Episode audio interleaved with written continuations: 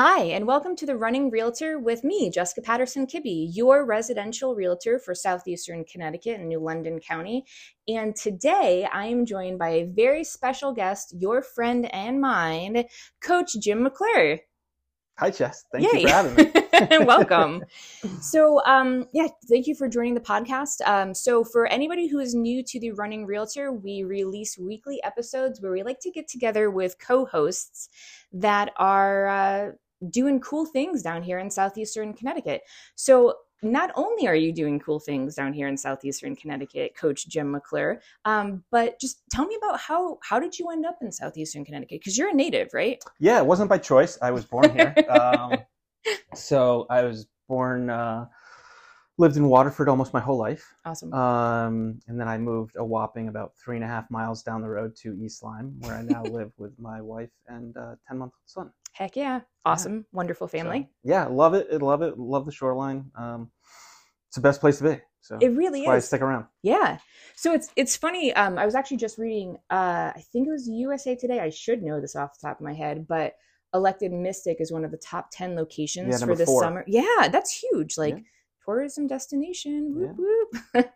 um, anybody who might be listening that if you're interested in moving to southeastern connecticut definitely feel free to give us a buzz um, information is in the show notes but just to kind of jump back in so what is it that you do coach jim mcclure well i am a recovering attorney i was an attorney uh, i say that jokingly i'm still an attorney but i practiced law for the last eight years and um, i've actually been coaching youth sports for 17 years in waterford uh, mostly basketball and baseball but that's truly what I'm passionate about. And an opportunity came along for me to kind of do a 360 on my career and uh, get involved in youth sports. So my wife and I bought a Soccer Shots franchise. That's so exciting. Yeah, we're pumped. So we do um, we do soccer enrichment programs in daycares and preschools uh, for kids ages two to eight it's not really a competitive setting. It's more focused on character building and confidence building for the little kids. Yeah. So that's what we like to focus on.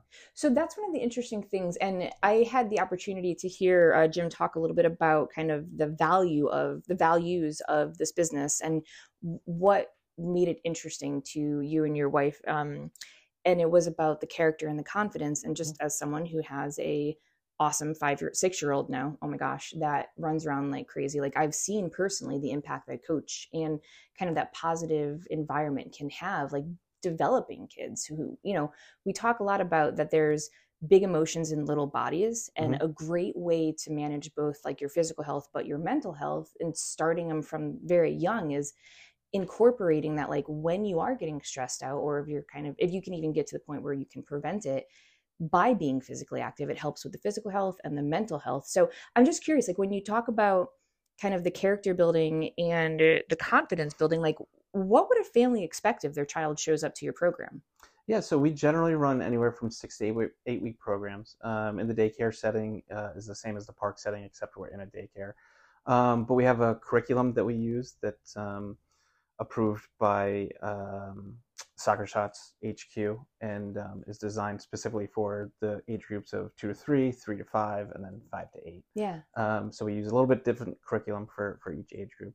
But um, the thing that I really liked about it was, you know, just briefly, we have a theme of the week. So you know, week one might be like Soccer Island, where you're, you know, you, you get down to little kids and you're you know, what kind of animals live on Soccer Island, and can we fly like a bird over to this part of Soccer Island? Oh, heck and, yeah! And fly back, or like swim like a shark to the other side of Soccer Island, that sort of thing. Um, we kind of use that as a warm up and an intro, just to, like a little icebreaker sort of thing.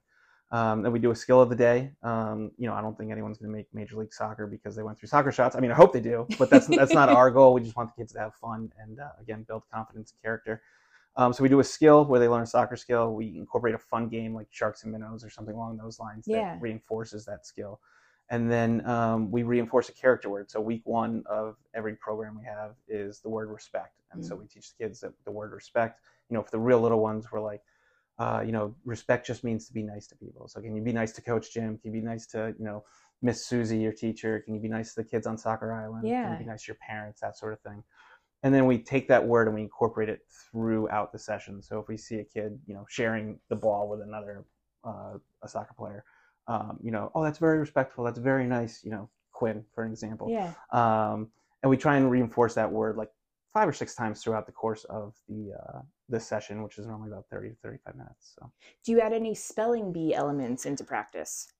This I'm kidding. will be surprising, but uh, even though I'm an attorney, I might be the world's worst speller. So there will be no spelling bee competitions in uh, at Soccer Island, at least not while I'm coaching. But may- maybe in the future. Okay.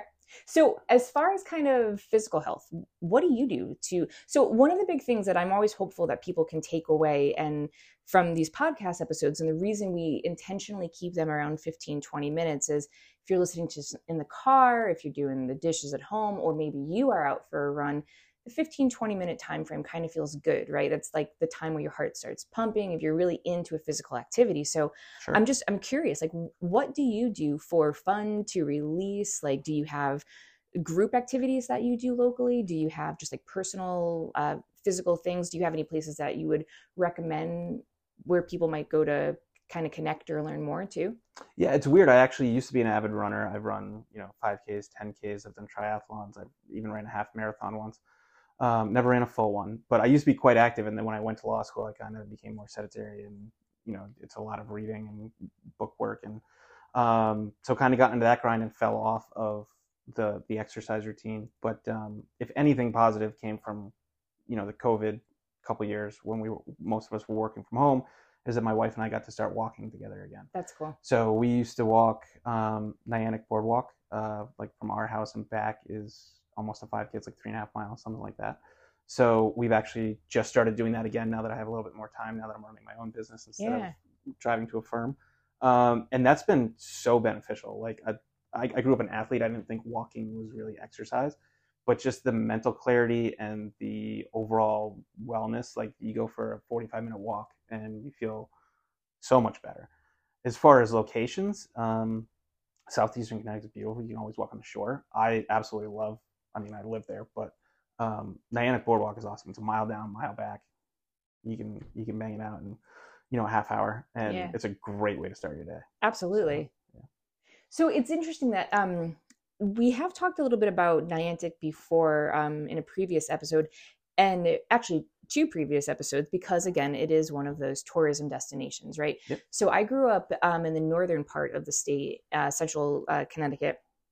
And coming down to Niantic was always kind of like a thing I would do with my mom. We would go to like the little shops. We would go over to Rocky Neck State Park. We Sure. camping there a few times. So it's it's very um, it's heartwarming and reflective, I guess, to actually be living down here in southeastern Connecticut now. Yeah. And it's crazy because I actually moved down here about 20 years ago from Boston. I was going to grad school and I was like, came down here, fell in love, obviously never left. Yep.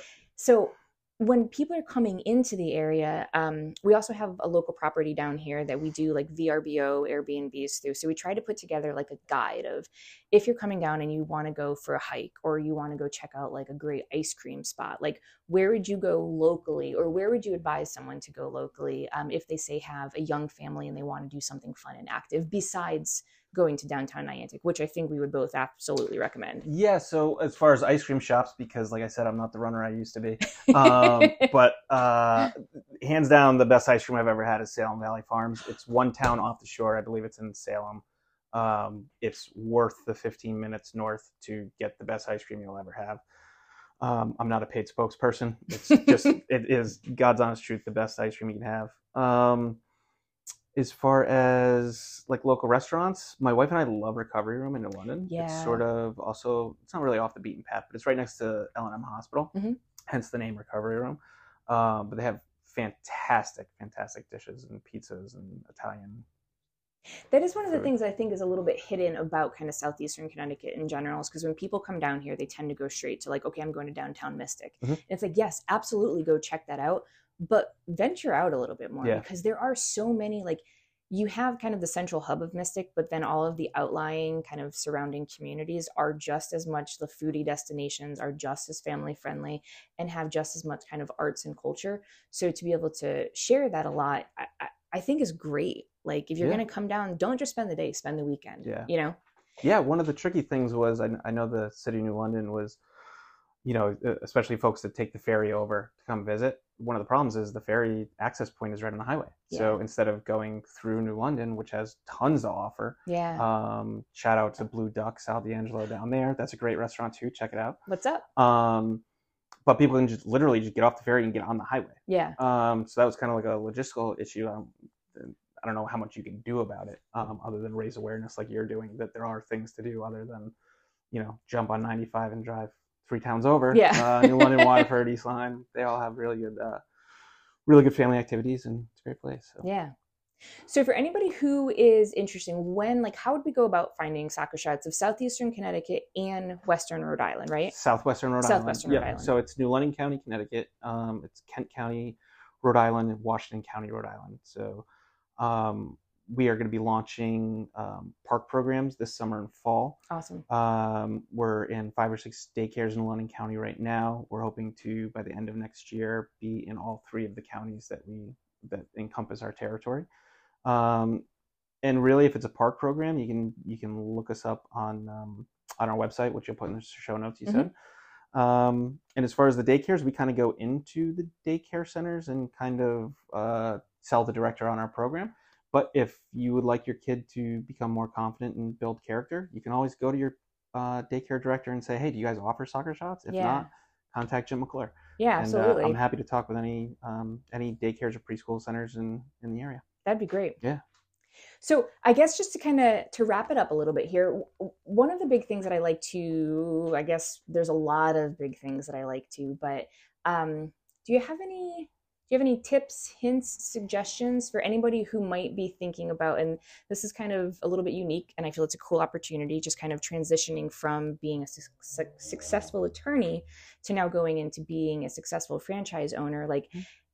as you like many of us go through your career and you have like oh i wish i was doing xyz like just hearing your story hearing like the commitment that you and your family have made to really choose happiness choose happiness and believe in yourself and success and build a business a family business based on that like i think it's a really inspiring thing. So i mean i'm sure there's a lot of big crazy anxiety ridden realities that go Oh, along with sure, that. for sure. yeah but it's it is one of those things that like just choosing happiness choosing like that what you do throughout the day is like yes you're financially responsible and you're making a positive impact but just being able to identify like hey here's the skill set that i know that i have that translates from my existing career to my new career like I, I don't know do you have any kind of suggestions or tips for people who might be thinking about that like really thinking about making a transition Yeah, I would say um, communication is key. So you need to be able to communicate with people. If Yeah. you're not good at that, I would join a networking group um, like me and you are in BNI. yeah Um, it's not much, but you have to get up in front of a room full of people and you know speak for 35 seconds. Um, so communication is key because if you can't communicate with people, it's going to be tough to grow your business. So I would say figure out a way if through networking groups or public speaking things. Um, that's huge. And then the second part, the biggest thing for me is really just surround yourself with good people who are also driven and want to, you know, not only see you succeed, but want to succeed themselves and want everyone around them to succeed. Um, we all know people in life that kind of just like can drain the life force out of you. Yeah. Um, not that they're bad people. It's just, you know, they're not, they're not heading the same direction as you. And at some point that can really start to wear you down too. So I would say surround yourself with most positive people that are driven and hardworking and want to, you know, are have the same, you know, philosophy you do. Um, and that can make all the difference in the world because it can be night and day dealing with people that, you know, showing up and, and on Tuesday mornings and being in that group is, is phenomenal. Yeah. um, if I didn't have that, you know, you, I'm going on sales calls all the time. It's like, you know, you hear 15 no's for every yes. It's like 15 no's can start to wear on you. Or- Yeah. Or, you know, in some fields, you know, you get 50 no's before you get a yes. So yeah um, I think having positive people around you is huge. yeah So And it's that whole rising tide thing, right? Yeah. Floats all boats. We all win together. Like I think that's really important. And I know it's something that like we at, from like our family business, like we really use that as one of like our pillars of service. Yep. Because if there's any reason why we're not spending time like raising our family, there has to be a justification in it, you know? And if it is that like, hey, we're doing something that's not only helping like our community, but also in turn, like, you know, our friends, our family, like that to me is the yeah, I'm in, you know? Yeah. 100%. Yeah. So, Coach Jim McClure, thank you so much for coming out today to uh, I think we are on episode six now, which is awesome. That is awesome. Congratulations. Thank you. So, um, check the show notes. We're going to have every way that you could get in contact with Coach Jim McClure from Soccer Shots, Southeastern Connecticut, Southwestern Rhode Island. Um, yeah, we really appreciate you being on today and we look forward to following you and your success. Thanks so much, Jess. I appreciate it. Absolutely. Have a great one. Bye, guys.